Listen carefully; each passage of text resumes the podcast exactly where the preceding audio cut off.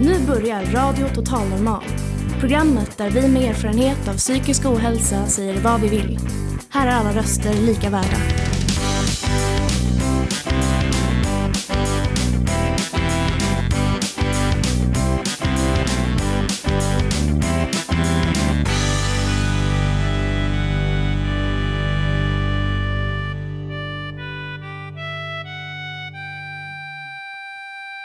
Hej och hjärtligt välkomna till Radio Total Normal, ditt psyke i etern. Som vanligt hittar ni oss på 101,1 MHz i Stockholms närradio. Idag sänder vi vårt sjätte Radio Total Normal i karantän. Och det blir också vårt sista program innan sommaruppehållet. Till hösten hoppas vi kunna sända live igen. I dagens program talar vi bland annat om rädsla och oro i samband med corona om hur man egentligen ska orientera sig i allt handtvättande och avståndstagande medan man försöker leva ett någorlunda normalt liv. Fountain House Stockholm berättar hur det varit att ha öppen verksamhet denna märkliga vår. Och vi får några tips på vad man kan göra i Stockholm i sommar som är både coronaanpassade och billiga. Och Henrik som varit med förut är tillbaka och pratar denna gång om ångest och hur man kan hantera den. Så hjärtligt välkomna till dagens program. Jag som talar idag heter Malin.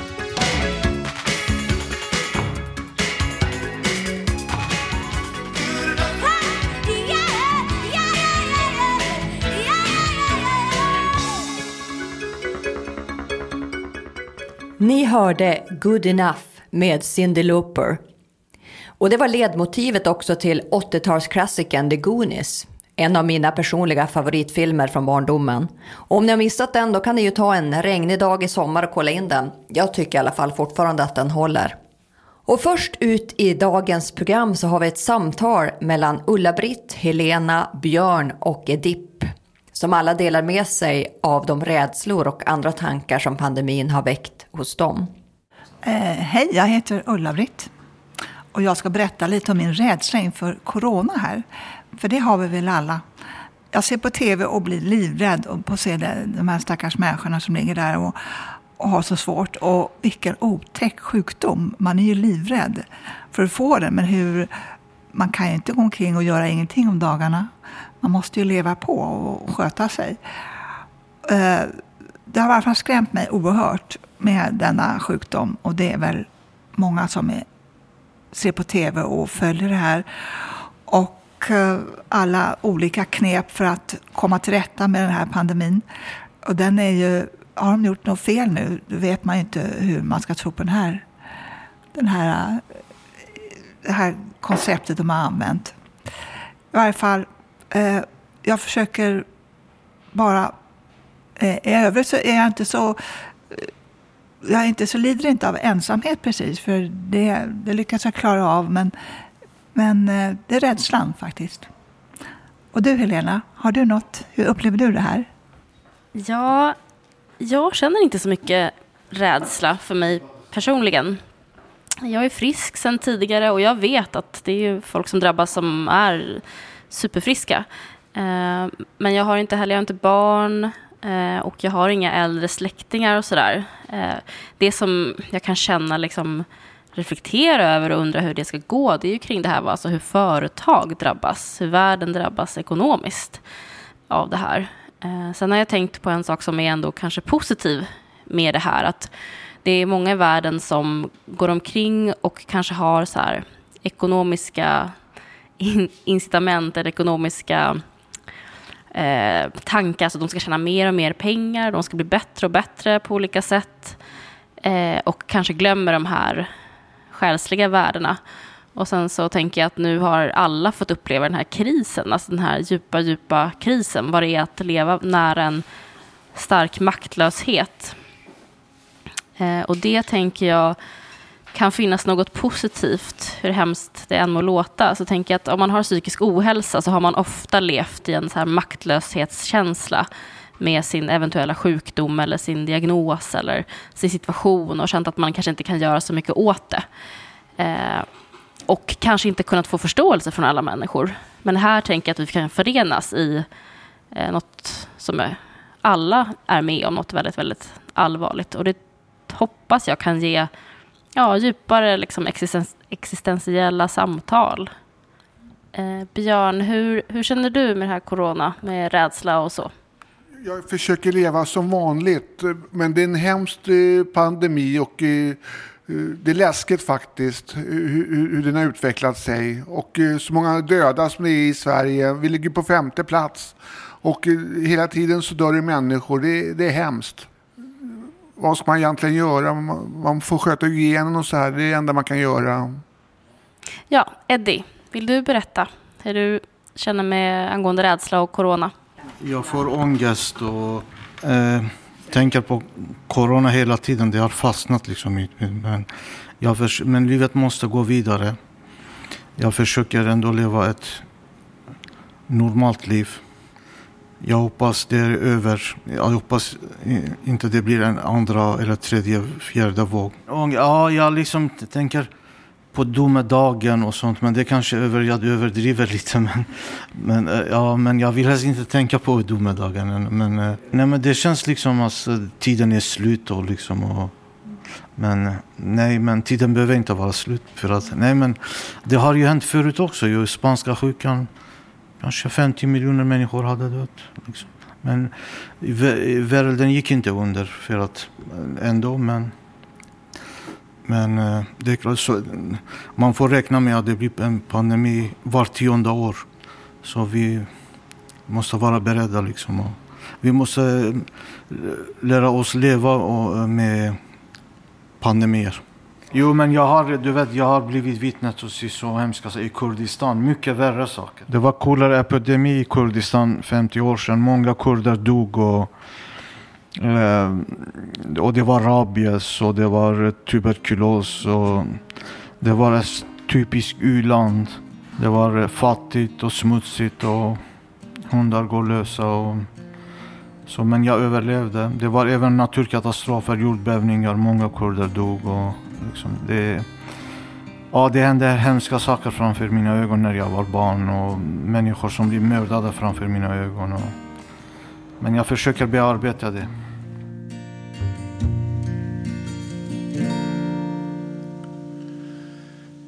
Make your own rules, child. You'd break your own chains. The dreams that possess you can blossom and bless you or run you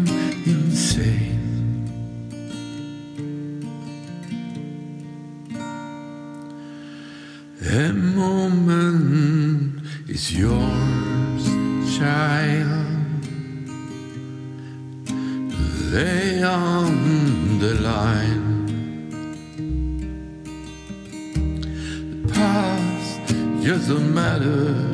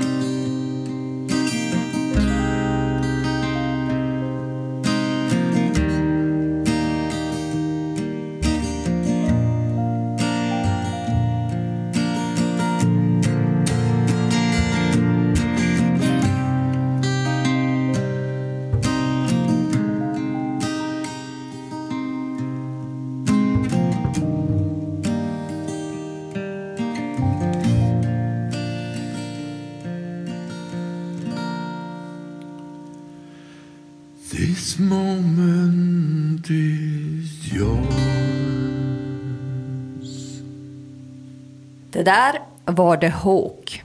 Och det var vår landsbygdsreporter Hasse Bergman som sjöng. Han brukar vanligtvis skriva egen musik men det här var en cover som kommer från Richie Havens. Mannen som öppnade Woodstockfestivalen 1969. Nu ska ni få höra personal och medlemmar på arbetsrehabiliteringen Fountain House Stockholm berätta om hur det varit under denna vår. Fountain House har nämligen haft öppet för sina medlemmar ända sedan pandemin bröt ut i början av året. Ja, men nu är vi inne på tredje månaden va, med, med corona och covid-19. Och i början det var det ingen som visste någonting om hur det här skulle bli, hur, hur det skulle sprida sig och att det faktiskt skulle bli en, en pandemi. Eh, men när, när det började allt så Eh, då bestämde vi att det här stället ska vara öppet. Fountain House Stockholm ska hålla öppet under pandemin så långt som möjligt. Jag tror också att vi trodde att många fler skulle bli smittade och eh, vi gjorde planer hur vi skulle kunna hantera och ha öppet på färre handledare och sådär. Men eh, här har inte jättemånga varit sjuka och det är vi glada för. Men det är många som stannar hemma och mår väldigt, väldigt dåligt för att man...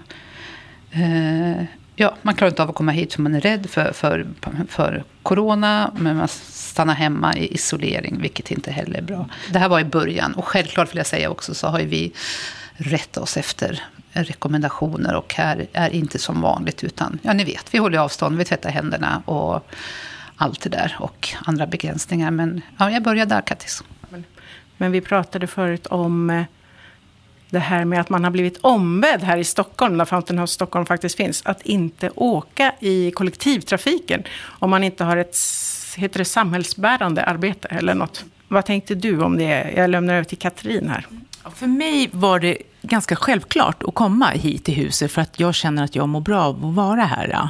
Men sen har jag haft några vänner som har ifrågasatt lite grann hur jag kan göra det och åka kollektivtrafiken. Och det, det, då blev jag både ledsen och faktiskt lite arg och provocerad. För att för mig är det som sagt var jätteviktigt att komma till huset och känna en delaktighet. Och för mitt välmående, helt enkelt. Jag eh, är ju också medlem här och jag har tänkt lite så här att att undvika social isolering, då, då, kanske man också undviker att faktiskt hamna i in, inläggning i vården. Så när de har sagt använd ditt omdöme så kan jag som också är medlem tycka att du har tänkt klokt. Men om man jobbar med något annat och inte kan så mycket om psykisk ohälsa så kan jag förstå att man tänker vad, vad ska du åka ut och ha trevligt för? Men det handlar ju om att och till och med upprätthålla hälsan så att man kanske slipper att hamna i en annan del av vården. Så jag förstår verkligen hur du resonerar. Men eh, ja, jag har åkt tunnelbana någon dag. Men något positivt är att själv har jag, eftersom jag är ganska pigg just nu, så har jag börjat cykla och promenera till Fountain House Stockholm. Och det är nästan nio kilometer. Mm. Så nu är jag... Ja, nu är jag i god form helt plötsligt. Det kan man ta tacka den här epidemin för. Så det finns, finns små ljusningar också. Men. Eva, du pratade lite om att, åka i kollektivtrafiken också. Eh, jag bor inte alls så långt bort, men jag tyckte det var jättejobbigt att börja cykla. Fast, fast jag rör på mig så mycket annars. Men jag har börjat promenera nu och jag tycker också att det är en jättebonus. Jag tycker också väldigt härligt att man går längs Kungsholms strand och ser massor med människor. Mycket, mycket, mycket fler än vanligtvis som är på väg. Eh, men jag tänkte på det här när, när corona kom så skulle vi ha ångestloppet. Och det tror jag var den första viktiga, eller stora så här, eh, ögonöppnaren, att det här är på allvar. För då gick de ut med den här rekommendationen att man inte ska få vara mer än 50 pers. Och ångestloppet är liksom vår ryggmärg nästan känns det när det kommer till externa event. Och, eh, ja men precis, ångestloppet är för att vi eh, uppmärksammar sambandet mellan psykisk och fysisk och, eh, hälsa och ohälsa. Så att vi springer, går, hoppar eller kryper 209 meter längs Götgatan upp till vårt hus och så är det livemusik och ett härligt event. Och det brukar ju, tycker vi, komma 500 pers, 1000, nej, men många, många, många, många människor som kommer. Och då, eh, då var det så här, men gud, ska vi ha det? Ska vi ha ångestloppet? Eh, och nej, det kunde vi inte ha. Och det var första så här, stora restriktionen. Och eh, sen har vi också pratat lite här om hur det var väldigt intensivt i början. Alltså gud vad jag tvättade händerna. Då, då tvättade jag nog händerna i ja, i alla fall en minut. Och de här bilderna på hur man ska tvätta händerna. Så här, som man aldrig tvättar. Liksom. Man ska knyta, alltså liksom flätta ihop fingrarna och hålla på och gnugga. Och tummen får man inte glömma och allt vad det var. Eh, nu, är jag, nu, nu tvättar jag faktiskt inte en minut. Det ska man inte heller. Men eh, det känns som att vi är en annan, andra andningen nu. Alltså att vi... vi ehm, eh, kanske inte tar lika mycket hänsyn och så irriterar vi oss väldigt mycket på alla som inte tar hänsyn. Det gör jag också. Jag var i Tanto i måndags och eh, var ute och tränade och sen så var det jättemycket människor på gräset. Och så tänkte jag, vad fan gör alla människor här? Men jag var ju också där. Eh, så. Men jag höll avstånd. Så. Men jag tror att det blir en stor grej nu framöver. Hur ska vi förhålla oss? För vi är ju lite trötta på allt. Och, ja. vad, vad tänker ni? Jo, men vi pratade lite om det här innan. Jag tänker faktiskt, tycker jag det är ganska svårt eh, att träffa mitt, eh, inte jättestora, men ändå. Vi är under 50 personer, mitt lilla kompisgäng. Eh, och då måste man liksom upprätta med varje person så här, nej men jag, en del kramar ju varandra och jag är så här, nej men jag vill inte kramas, kan du stå längre bort? Eh, så här, ja, det tycker jag är lite svårare än, än att stirra ilsket på cisgubbar som går för nära på trottoaren. Det kan jag göra hur lätt som helst. Har du tänkt något om det, Katrin? Jag vet inte riktigt. Jag håller väl med Eva där. Man eh, tvättade väl händerna lite oftare i början. Så. Men det får man ju inte tappa nu. Det är ju viktigt att fortsätta med det, verkligen. Att man påminner varandra. Och det gör vi här på huset och det är jätte, jättebra. Gunilla? Jag tänker hur det har varit för mig. Jag och mina kompisar, jag tror att vi har varit på samma nivå, det här med att hålla avstånd. Eh, träffas ute. Och nu, när det har gått ett tag, så känner jag att jag glömmer bort det ibland. Till exempel du och Kattis har påmint mig ett par gånger när jag har kommit för nära. För att jag, man glömmer bort det. Det har liksom varit så här, prio så lång tid. Och så känns det helt plötsligt lite enklare i, i det här. Och då kan man komma för nära varandra. Och det är ju inte bra. Jag tänker här i huset är det jätteviktigt att vi har lite space till varandra. Eh, det är som en förutsättning för att vi ska kunna ha öppet.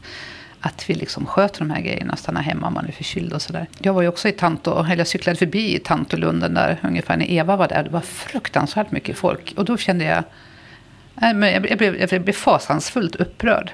Jag tänkte att jag kanske ska starta någon sån här volontärtjänst där man åker runt med en bil i en, med en megafon. Så här, Hallå, vi har en pandemi, folk dör, kan ni skingra er? Och ja, men så fort det blir fint väder så sitter ju folk jättenära varandra och äter härlig picknick och dricker och sådär. Utan minsta avstånd. Och det tänker jag också så här rent egoistiskt. Ja, nu får vi ju resa, jag vill resa. Men om inte alla sköter sig så kommer det här att ta om och då kommer jag inte få resa. Eh, om jag tänker rent personligt och så här, ja, väldigt egoistiskt. Ja, men jag var i skärgården eh, under helgen. Så var det ju den här, att det var ju inte nödvändigt att åka till Nottarö. Ehm, men eh, då kollade vi upp det här. Vi ringde faktiskt till eh, stugorna där och så frågade vi hur gör man? Och då så sa de att det båtarna tar ansvar. Det är avspärrat. De kommer inte släppa på fler än vad som får vara på. Och om man tar sista båten och det är fullt så kommer de skicka ut en båt till. Så. Eh, och det tyckte jag var så skönt, att det var någon annan som tog ansvar. Och då får man liksom ställa sig i led och så får man liksom snällt följa reglerna. Eh, så de hade spärrat av och vi var väldigt få på båten och liksom, det var lite krångligt att ta sig hem. Och folk fick vänta på bryggorna så, till nästa båt helt enkelt. Eh, men det var helt okej. Okay. Det var ingen som klagade, det var inga sura miner. Eh, så. Och jag uppskattar det mer. Jag hade önskat se det exempelvis på bussar. De har ju avspärrat där vid föraren, men sen jag har varit på, för, alltså, väntat på en buss och så är den helt full. Och det förstår inte jag. Varför, varför spärrar man inte av? Och varför räknar inte busschauffören? Eller om det ska vara någon till trafikvakt där. Liksom att nu är det fullt så. Och det kommer en till buss snart. Eh, så sånt kan göra mig orolig att eh, just de här platserna där det är så mycket eget ansvar, att det är svårt att tänka kollektivt då. För att då kanske jag har väntat på tre bussar och jag måste ta mig till jobbet. Eller jag måste kanske lämna på förskolan. Eller jag måste, vart det nu är man ska. Så jag, jag önskar verkligen en megafon med bil. eller någonting så, för jag tror det behövs. Och jag, jag hoppas att de flesta skulle ställa sig bakom det. så. Eh, så, exempelvis ska vi fira midsommar på huset och det blir en helt annan grej i år. Vi har begränsat platser och vi kommer liksom förbereda maten, kommer inte bli buffé. Det går att göra det mesta. Det är bara att det får vara andra förhållningssätt. Utanför fontänhuset, precis, jag är yogalärare också och då eh, på exempelvis en, ett, ett gym där jag jobbar så stängde de ner i två veckor och fick omvärdera lite hur de skulle göra. Så har de halverat alla platser så det har varit några tråkiga stunder faktiskt, där man har varit så här, nu är det två personer fler än vad skulle vara. Ska jag stå där och skicka ut två personer? Och, ja. Men annars har det faktiskt gått väldigt bra. Jag och Katrin har ju pratat om att gå på gym och hur man gör. Du sa ju någonting om att man, ja, man, får, man får ta lite eget ansvar också och rengöra. Maskinerna? Ja. Absolut, jag går och tränar eh, på gym och på gruppträning och där har man dragit ner på antalet deltagare. Så det är 15 deltagare nu. Och sen att man, när man är inne i gymmet så måste man ju tvätta av redskapen när man har använt dem. Så det fungerar, tycker jag. Ja, jag tänker bara återkoppla till vår verksamhet. Och, eh, eller jag känner mig stolt och glad över att vi har haft öppet. Och jag förstår förstås vad viktigt det är för många människor att ta sig hit. Eh, och de som inte kommer hit har ju också fått extra mycket samtal från huset. Vi ringer vänner varje dag, kallar vi det. De som vill bli uppringda så ringer vi och småpratar lite grann, kollar läget eh, och så vidare. Och det har, fått, det har tagit mer tid, det har fått tagit mer tid under den här pandemin. Eh, och det har varit jätteviktigt. Vi har också haft lite digitala möten har vi försökt oss på. Men överlag så, så ja, eller en uppmaning till alla människor att ring, ring den du inte har ringt på länge. Bry er om varandra och var snälla med varandra. Extra viktigt i sådana här tider. Ja, men jag har ju som sagt då promenerat och cyklat mer. Och eh, mm, det är ju en hel del då som är jätteduktiga på att hålla avstånd och en del eh, missar det. Så någon dag i, i, eh, i gångbanan där så, så eh, skrek jag med hög röst. Håll avstånd och rädda livet på någons mormor. och då var det faktiskt en, eh, som mycket väl skulle kunna vara en mormor, som eh, jag såg hur hon sprack upp i ett leende och fnissade lite. Men eh, den här sisgubben, han vet jag inte riktigt om, han, om det gick fram där. Men han höll kanske några fler centimeter. men jag försöker hålla avstånd. Men så här är det ju med två meter. När, om du går, gå två meter ifrån när det går. Så det finns ingen lag på det. Men eh, en dag sa jag till någon, försök hålla avstånd. Och då gick det närmare mig och sa, förlåt, vad sa du? Så min kampanj funkar inte alltid. Men något som, i mitt liv är det ju otroligt eh, annorlunda att jag träffar ju väldigt ofta i vanliga fall mina föräldrar. Och det gör jag ju inte nu. Min pappa är verkligen äldre äldre och multisjuk och högriskgrupp. Och ibland undrar man hur ens han vaknar upp varenda dag för han har så mycket hälsoproblem. så han har fått lära sig nu använda telefonen och videokonferens mer. Istället för, och så säger han jättegullig, så säger han som många herrar i sin generation. Ja, bilen går ju bra och mamma har handlat. Nej, nu vet jag inget mer, nu får du prata med mamma. Men vi kör videokonferens och så, det är ganska kul. Häromdagen hade vi en videokonferens med mitt syskonbarn som är åtta. Då tog han med mig ut till studsmattan och hoppade på videokonferensen. Så här. Och telefonen, han hamnade upp och ner. Ja. Så det känns mycket tycker jag. De som man faktiskt inte får träffa. Ska jag säga något? Ja. Ehm, jag tror vi behöver en fest. Så, det tror jag. I all misär så behöver vi också hitta på något som är roligt och eh, ge gemenskap och mat. Det, det är kanske det bästa som finns. Så, ja.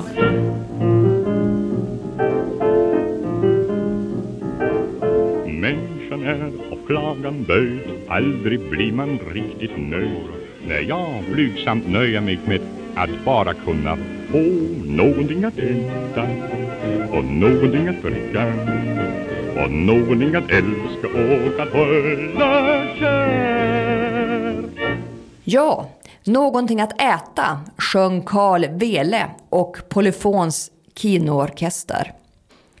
Innan talade Gunilla, Kattis, Eva och Katrin om hur det har varit att vara på Fountain House under våren. Och nu till något helt annat. Det här är dagens fråga. Tror du att det finns liv på en annan planet?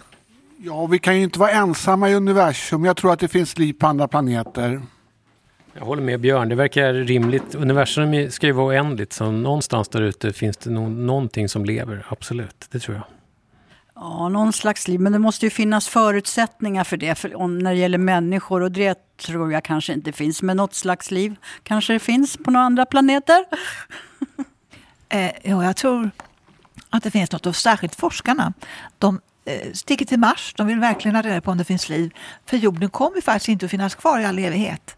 Så de håller på och planerar att hitta något ställe som vi kan bo på, vi människor, om, eh, ja, när när solen tar över hela jorden.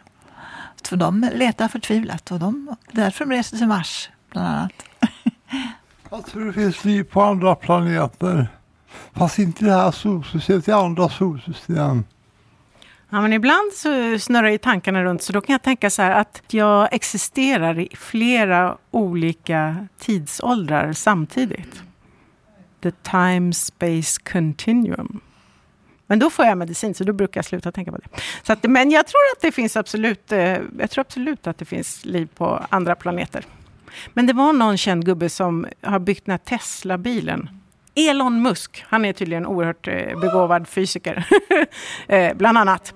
Och håller på med det här med Marsprojektet. Och han sa så här, ja men våra existenser, det kanske bara är en del av ett tv-spel. Och då var det ju ett, ett skämt som var så ja men vem har betalat extra poäng med sina veckopengar för att vissa spelare då, eller vissa avatarer som vi är, skulle ha psykisk ohälsa? Och kanske glasögon, vem betalar man extra för? Att ens avatar ska ha glasögon. Ja, det tyckte jag var en intressant tanke i alla fall. Ja, jag tror att det finns annat liv, men inte som vårat. Men jag tror att det finns. Jag har inte funderat så mycket på det, men det gör det nog. Ja. Instämmer föregående talare. Jag tror också att det finns liv, men inte som vårat. Men något typ av liv, någon liten amöba som lever där ute, det tror jag nog. Jag tror att det kan finnas liv på andra planeter, men kanske inga utomjordingar. Absolut, det gör det. Jo, jag tror att de skrattar jävligt gott åt oss. Samtidigt som de skakar på huvudet och undrar vad är det här för jävla sjuka jävlar.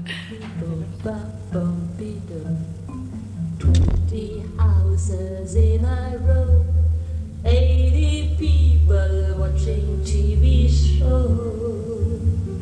Paper people, couple dreams, how unreal our hoping sings. Can we be living in the world made of paper mache? Everything is clean, that's all need.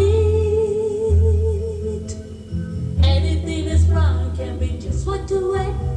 Spray it with cologne. Everything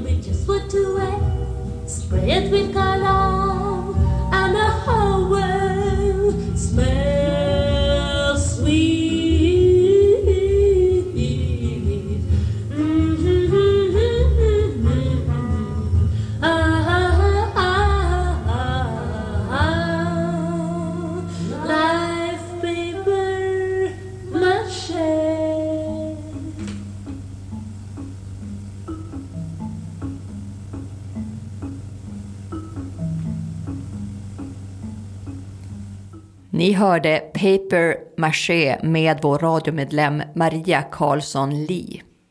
Hon spelade in det här på kassett under 70-talet och vår ljudtekniker Johan har mixat och fixat så att vi kan höra det här i närradion. Henrik Wenne, som bland annat gör musik och skådespelar, har tidigare varit med i vårt program. Förra gången pratade han om felmedicinering, hur han slutligen lyckas trappa ner och sluta med de tunga mediciner han gick på. Idag är han tillbaka och delar med sig om ämnet ångest. Ångest. Jag har en teori om ångest som jag vill dela med mig av.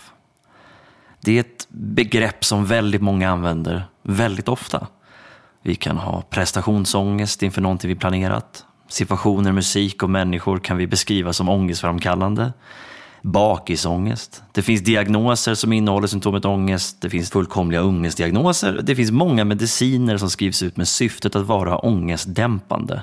Det är ett vanligt ord som vi kanske inte helt har pejl på vad det betyder. Ångest beskrivs ibland som kroppens naturliga reaktion på stress. Som en akut oro inför någonting som kommer att hända eller kanske som har hänt. Den vanligare ångesten kommer upp kring tydliga situationer. Stora förändringar som till exempel separationer, att flytta, byta skola. Alla sådana situationer kan ge en viss ångest, men generellt är det rätt tillfälligt. Det är obehagligt och tungt och hindrar lite från att fungera som det brukar. Livet hamnar i en lägre växel. Också att oroa sig, att frukta för en mängd scenarion långt bortom vår egen kontroll kan vara ångestframkallande. Personligen så kallar jag ofta sånt för ängslighet. Jag gör en skillnad på när jag känner mig ängslig över saker och när jag har ångest. För ångest för mig, så som det är för vissa, rätt många människor, är ingenting som uppstår på ett så förutsebart sätt. Kopplat enbart till stora händelser och inte heller som rinner av så länge situationen löser sig eller vi distraheras bort från vår oro. För många människor ser ett kraftfullt tillstånd som kan få hela pelare av ens vardagsliv att rasa samman. När jag personligen använder ordet ångest, då är det främst sån ångest jag syftar på. Om du inte håller på att skilja dig, eller ska in på ett nytt gymnasium, utan du bara vaknar upp en tisdag morgon, eller sitter på en buss, eller mitt i en underbar hemmakväll med någon du älskar. Och så känner du den där vågen komma över dig av nästan obeskrivlig tyngd, hopplöshet, stress, frustration och vilsenhet. Ja, vad är det då? Är det samma sak som det andra eller är det bara en diagnosversion av det? Eller om du lever med en konstant klump i bröstet som aldrig verkar släppa upp. Enligt min teori så är de här lika och problemet ligger inte i skillnaden utan hur vi ser på all ångest. Och mina tankar om det här behöver inte stämma, jag behöver inte ha rätt. Men jag vill berätta om den för att det har hjälpt mig att leva inte bara ett mer drägligt liv utan faktiskt njutbart liv. Trots och ibland med min ångest. Men till att börja med, ångest ser ut olika för olika människor. Och för mig började ångesten komma regelbundet när jag var barn. Det var väldigt läskigt att vara liten ångest. Det är inte helt kul när man är vuxen heller, men det är ju en stor skillnad att faktiskt ha ett ord på vad som händer. Den kommer också ofta med en ökad känslighet. Och förutom de överrumplande känslorna blir jag till exempel väldigt känslig för myller av ljud. Att höra flera människor prata samtidigt, eller talradio och pratiga poddar, gör mig plötsligt hemskt stressad. Jag mår plötsligt väldigt dåligt av att bli frågad någonting. Att förväntas svara på något går från att vara en fullt rimlig sak till ett obehagligt övertramp som jag snabbt vill bli av med. Att bli av med den stressen blir ett akut behov. Jag kan också få svårt att prata ordentligt. Jag glömmer bort allt möjligt. Vad jag pratar om, vad jag är, ibland vem jag är. Och ibland förlorar jag även förmågan att röra min kropp. Det kan vara rätt obehagligt. Ångest har ju en tendens att ta all fokus från en. Det blir det enda som går att tänka på och så fort någonting manar en ifrån att tänka på ångesten så tar det emot. Någons försök att trösta kan kännas irriterande. Något som annars gör en glad och distraherad från det jobbiga i livet känns plötsligt bara väldigt ovälkommet. Det är väldigt svårt att ta i. Att beskriva hur det känns på ett rättvist sätt är svårt. Eftersom vi människor är så visuella i vår världsuppfattning och tankar och känslor inte har en egen form så är metaforer en av de vanligaste och främsta verktygen vi har för att beskriva dem. Det är ett bra verktyg så länge en kommer ihåg att metaforer är begränsade. De drar lätt in en massa andra parametrar som inte stämmer med det vi tänker på eller pratar om. De kan också bli väldigt tvådimensionella. Ibland däremot är det det bästa verktyget vi har. Trots det så har jag och många andra jag pratat med svårt att beskriva ångesten. Den är överväldigande och varje försök att nå den så blir det bara värre. Och den kräver plats på ett sätt som inte känslor brukar göra. Och min teori är att ångest inte är en känsla i sig. Inte specifikt. Och därför har vi mycket svårare att förstå den också. Jag tror att det är ett ord för den reaktion inom oss som startar när en känsla trycks undan. I friktionen mellan någonting som vi känner och vår kamp emot det i vårt undermedvetna, då uppstår ångesten. Och i sin tur så skrämmer och tynger den oss. Och här behövs ju metaforer för att beskriva tydligare vad jag menar. Våra känslor fungerar lite som gas i en sluten kammare. Termer som att lätta på trycket är nog bekanta. Och precis som gastrycket byggs upp så eskalerar kraften av mänskliga känslor när de hämmas. De går inte att skjuta upp. Eller, det går ju absolut. Det går att trycka undan det mesta. Genom att distrahera oss, glömma, projicera på någon annan, självmedicinering eller vad det nu kan vara. Det går ju praktiskt sett jättebra att skjuta upp känslor. Men de försvinner inte. Precis som gasen i en kammare så byggs trycket upp desto mer än pressar ner. Och det kommer komma ut. Och kanske på ett mycket farligare sätt än om vi bara öppnat den där ventilen lite tidigare. Enligt en kognitiv beteendeterapimodell som jag har lärt mig finns det tre sätt att hantera allt som händer oss i livet. 1. Vi kan förskjuta dem. Titta bort, skjuta upp. Men precis som att försöka knuffa någonting i en uppförsbacke så kommer det komma tillbaka ner igen och det är ofta med en ny kraft. Ofta kommer de tillbaka med en viss ångest. Två, Vi kan kämpa emot förneka någonting, missunna oss att känna någonting, aktivt försöka motbevisa att det som gör ont ens har hänt. Problemet här är att i den kampen så finns det ingen annan motståndare. Vi slår bara på oss själva när vi kämpar emot. Problemet kommer inte försvinna, känslan finns kvar och vi blir mörbultade på köpet. Och då uppstår det lätt en viss ångest. Och det tredje sättet är det enda utan ångest, vilket är att acceptera. Och nu menar jag inte som rättigheterna på iTunes eller något sånt, utan att ta emot en känsla, våga känna den och låta den finnas. Att våga vara rädd eller ledsen. Vilket i sig är rätt ofarligt ändå.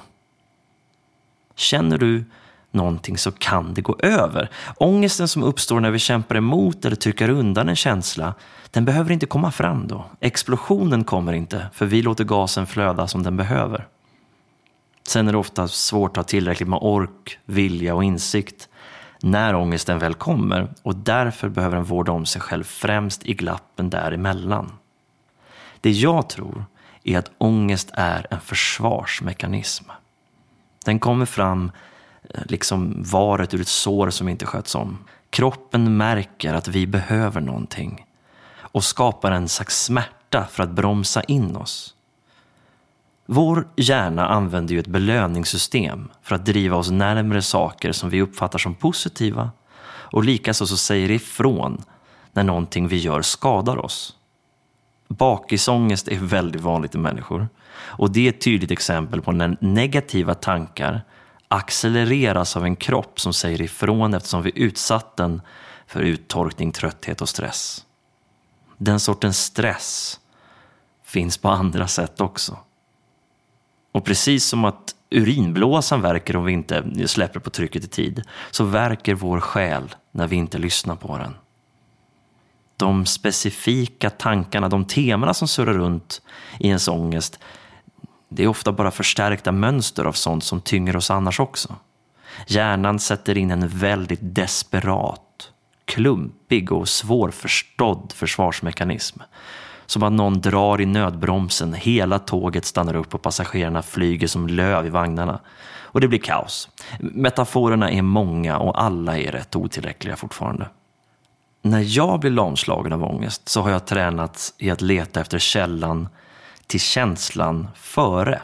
Vad är det som sitter i kläm? Vad är det som gör ont som sen har fått min ångest att trigga igång? Stanna upp. Vad hände? Vad gör ont? Och kärnan till problemet finns alltid att hitta, även om det är svårare vissa gånger än andra. Men det är en träningsfråga och det blir lättare med åren. Ja, just det, jag kanske var rädd för någonting. Ja, det var jag.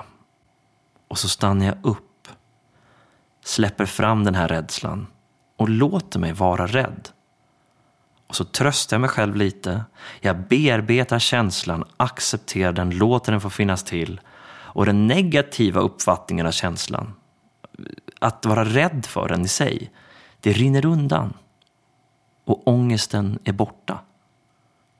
Jag vill vara tydlig här att jag bearbetar inte min ångest överhuvudtaget. Jag går bortom den mörka dimman, förbi röken för att hitta var elden är någonstans. Och tänk fan att röken skingrar sig när elden antingen släckts eller fått brinna upp. Att hantera ångest kan kännas som att försöka slå rök. Alla försök är hopplösa misslyckanden. Men att spåra bakåt lite i tiden, tänka efter om det var en tung tanke eller händelse i närheten och ta hand om den, det går. Och det är ofta otroligt logiskt och ibland uppenbart vad det är som egentligen gör ont. Om jag har rätt i den här teorin att ångest inte är en känsla i sig utan ett försvar som råkar göra ont när det sätts in, ja, då är inte bara ångesten hanterbar, utan då är ångesten inte heller ett hot. Det är en björnkram från ditt inre. Den här saken som inte går att beskriva får helt plötsligt mer än bara ett namn, det får en funktion. Och det skapar ett mönster som går att följa varje gång ångesten kommer. Och istället för att livet går under så blir det som en väckarklocka. Jävligt irriterande, ofta totalt ovälkommen, dålig timing, men den finns där för att du behöver den. Och det är inte heller något yttre som invaderar dig. Det är du som behöver tröst.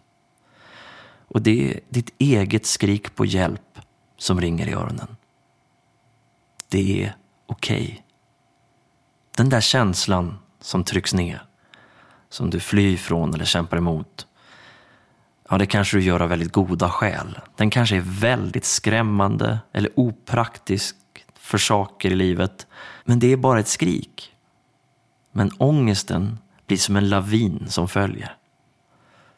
Nu är det så att dina känslor och tankar behöver få finnas. Och det enklaste sättet att minnas det är hur du skulle tilltala en nära vän om vad de tänker och känner. Skulle du verkligen missunna din vän något sånt? Vara så hård mot en annan så som du kan vara mot dig själv? Något av det farligaste, dummaste och mest skadliga du kan göra mot dig själv angående ångest är att använda ordet. Rycka på axlarna. Att slentrianmässigt och kallhjärtat skita i det. Skita i dig.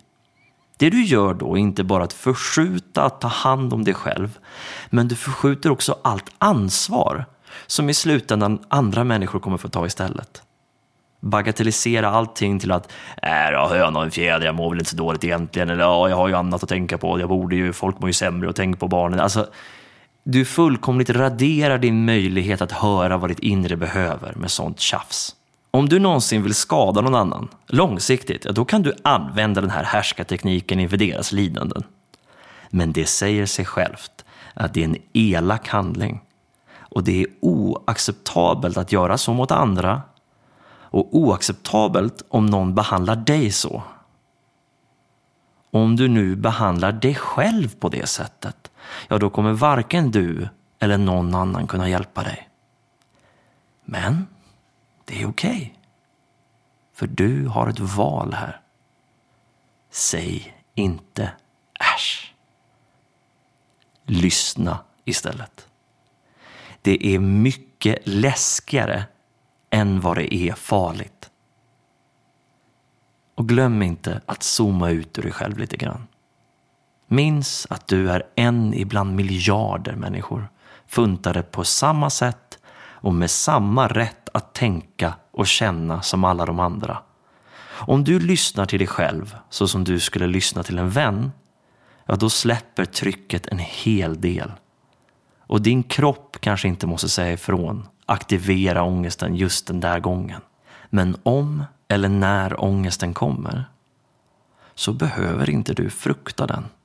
Även om den är skrämmande, hemsk och frustrerande minns att det är din kropp som påminner dig att du förtjänar att må bättre. Att ta hand om dig själv. Så gör det. Lyssna till din ångest.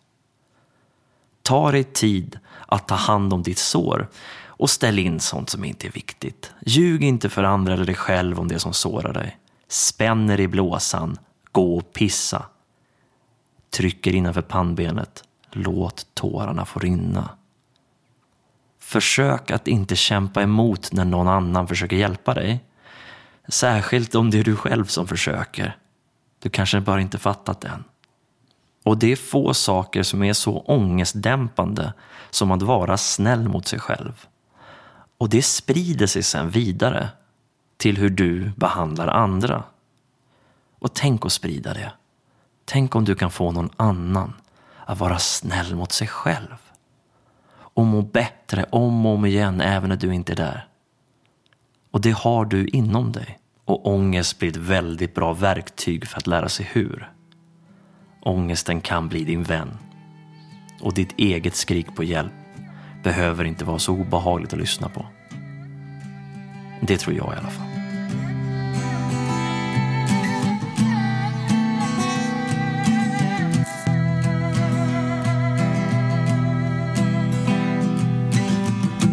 Don't you underestimate what you can do. Don't deny yourself a great fortune. It's easy to trip and fall when you riding a high horse that's blinded like a fool.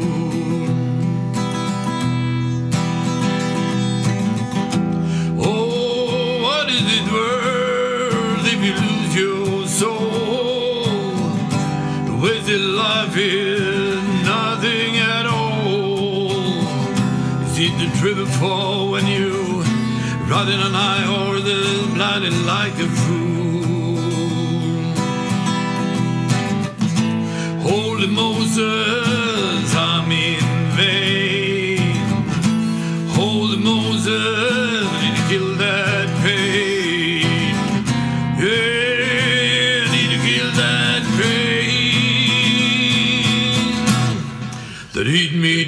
mundo.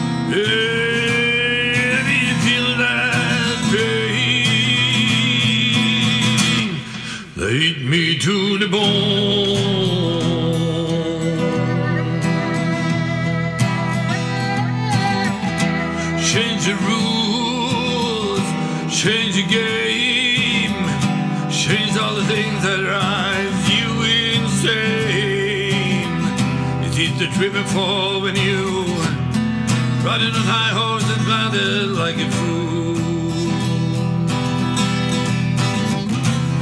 It is the and fall when you riding on high horse and blinded like a fool.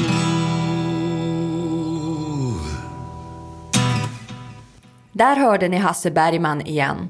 Och den här gången med den egna låten Holy Moses. Innan pratade Henrik om ångest och jag hoppas att ni som lyssnar och brottas med egen ångest kunde hitta lite verktyg att ta till. Som vi alla kanske har märkt är sommaren redan här, trots pandemier och annat. Och alla kanske känner att det liksom spritter lite i benen om man vill ut och leva. Ulla-Britt, Helena, Björn och Edip som ni hörde i början av programmet kommer därför att ge er lite tips på billiga, trevliga, coronaanpassade aktiviteter som ni som bor i Stockholm kan göra under sommaren. Varsågoda. Nu stundar snart sommaren och då tänkte vi att det är på sin plats med lite tips på vad man kan göra i Stockholm. Och helst ska de inte kosta så mycket pengar. Jag är ett stort fan av SL-färjan. Jag tycker om att åka från eh, Skeppsbron. Och då, om man har SL-kort så kostar det ingenting. Och sen kan man åka till Skeppsholmen eller till Djurgården. Eh, men jag tycker om att åka till Skeppsholmen. Det är så fint när man ser stadsbilden, fint att vara i vatten. Det är avkopplande, det är skönt att stå om det är en solig dag. En lugnande tur helt enkelt. Och sen går jag som sagt av på Skeppsholmen och nu 16 juni så kommer Moderna Museet att öppna igen. Men man måste inte gå in där. De har ganska mycket skulpturer som finns runt om den byggnaden. Eh, man kan gå omkring där på Skeppsholmen och det är fint. Det är mitt tips. Ulla-Britt, berätta för oss. Har du något tips du vill ge lyssnarna? Absolut, det bästa som finns det är att cykla. Och man kan hitta saker i sitt närområde som man inte har upptäckt förut. Nya stigar och nya vägar. Eh, här på Söder har jag lyckats hitta Kvarnholmen till exempel. Den har inte jag upptäckt förrän nu. Och det är en härlig cykeltur runt Hammarby sjöstad. Och då tar man färjan tillbaka. Det kostade ingenting faktiskt, över till Södermalm. Då har de coronaanpassat så de tar ju inte mer än ett visst antal passagerare. Men man kan ju vänta. Man träffas några stycken så är det alltid någon som har cyklat på någon annorlunda väg. Liljeholmen till exempel tycker jag är, skulle vara kul att utforska. Det ska jag faktiskt ta och göra i sommar. Sen är det ju parker att eh, ta med sig sallad ut i parkerna och sätta sig där. Ta med sig någon granne kanske, ringa på och säga ska vi ut och äta sallad i parken. Det kan fungera. Det kan fungera.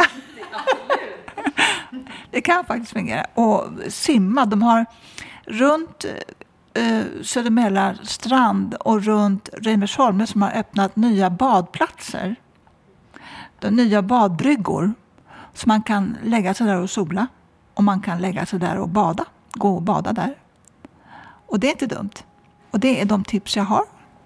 Har du något, Björn? Man kan bada i Hälladsjön, det kostar inga pengar. Och eh, man åker till Björkhagen eller bakom Björkhagen så går man där. Eh, dit. Eller man kan gå till Vagamossen och, och eh, gå dit. Jag tycker mycket om eh, Saltsjöbaden, eh, Årstahavsbad, Hellasgården. Man tar sig dit med buss från Slussen. Det tar tio minuter till Hellasgården. Så buss från Slussen till Saltsjöbaden. Och eh, man tar någon buss från Haninge. Där är Årsta havsbad. Eh, ja, vi skulle kunna ha picknick där med smörgåsar och kaffebröd och mycket eh, jättemysigt där. Det finns fler fina platser.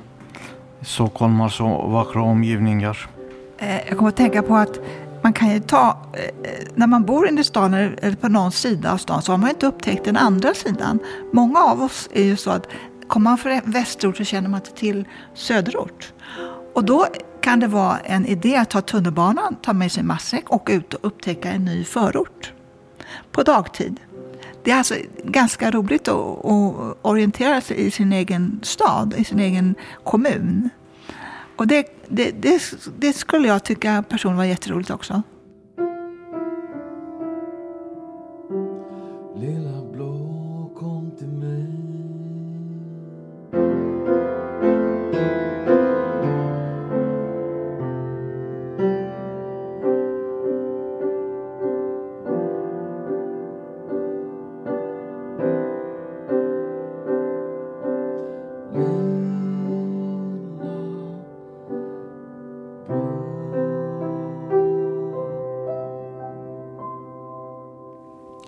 Det där var Mattias Enberg med låten Lilla Blå.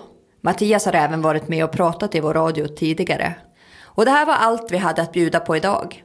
Du har lyssnat på Radio Total Normal i karantän del 6. Det sista programmet innan sommaruppehållet. Vi håller er uppdaterade via sociala medier och hemsida om när vi börjar igen till hösten. Och ni som missat våra karantänsprogram får nya chanser i i sommar då vi kommer att sända vårens program som repriser varje vecka här i närradion. Och du kan alltid även lyssna på oss via www.radiototalnormal.se eller på Soundcloud och iTunes. Du hittar oss även på Facebook, Twitter och Instagram. Radio Total Normal drivs av mediehuset Fanzingo med stöd från Fountain House Stockholm och ABF. Tekniker var Johan Hörnqvist, projektledare Emma Lundenmark, producent och dagens programpresentatör Malin Jakobsson. Tusen tack för att ni lyssnat. Ha nu en riktigt härlig, billig och solig sommar. Håll avstånd men dansa, sjung och bada mycket så hörs vi igen till hösten. percibir.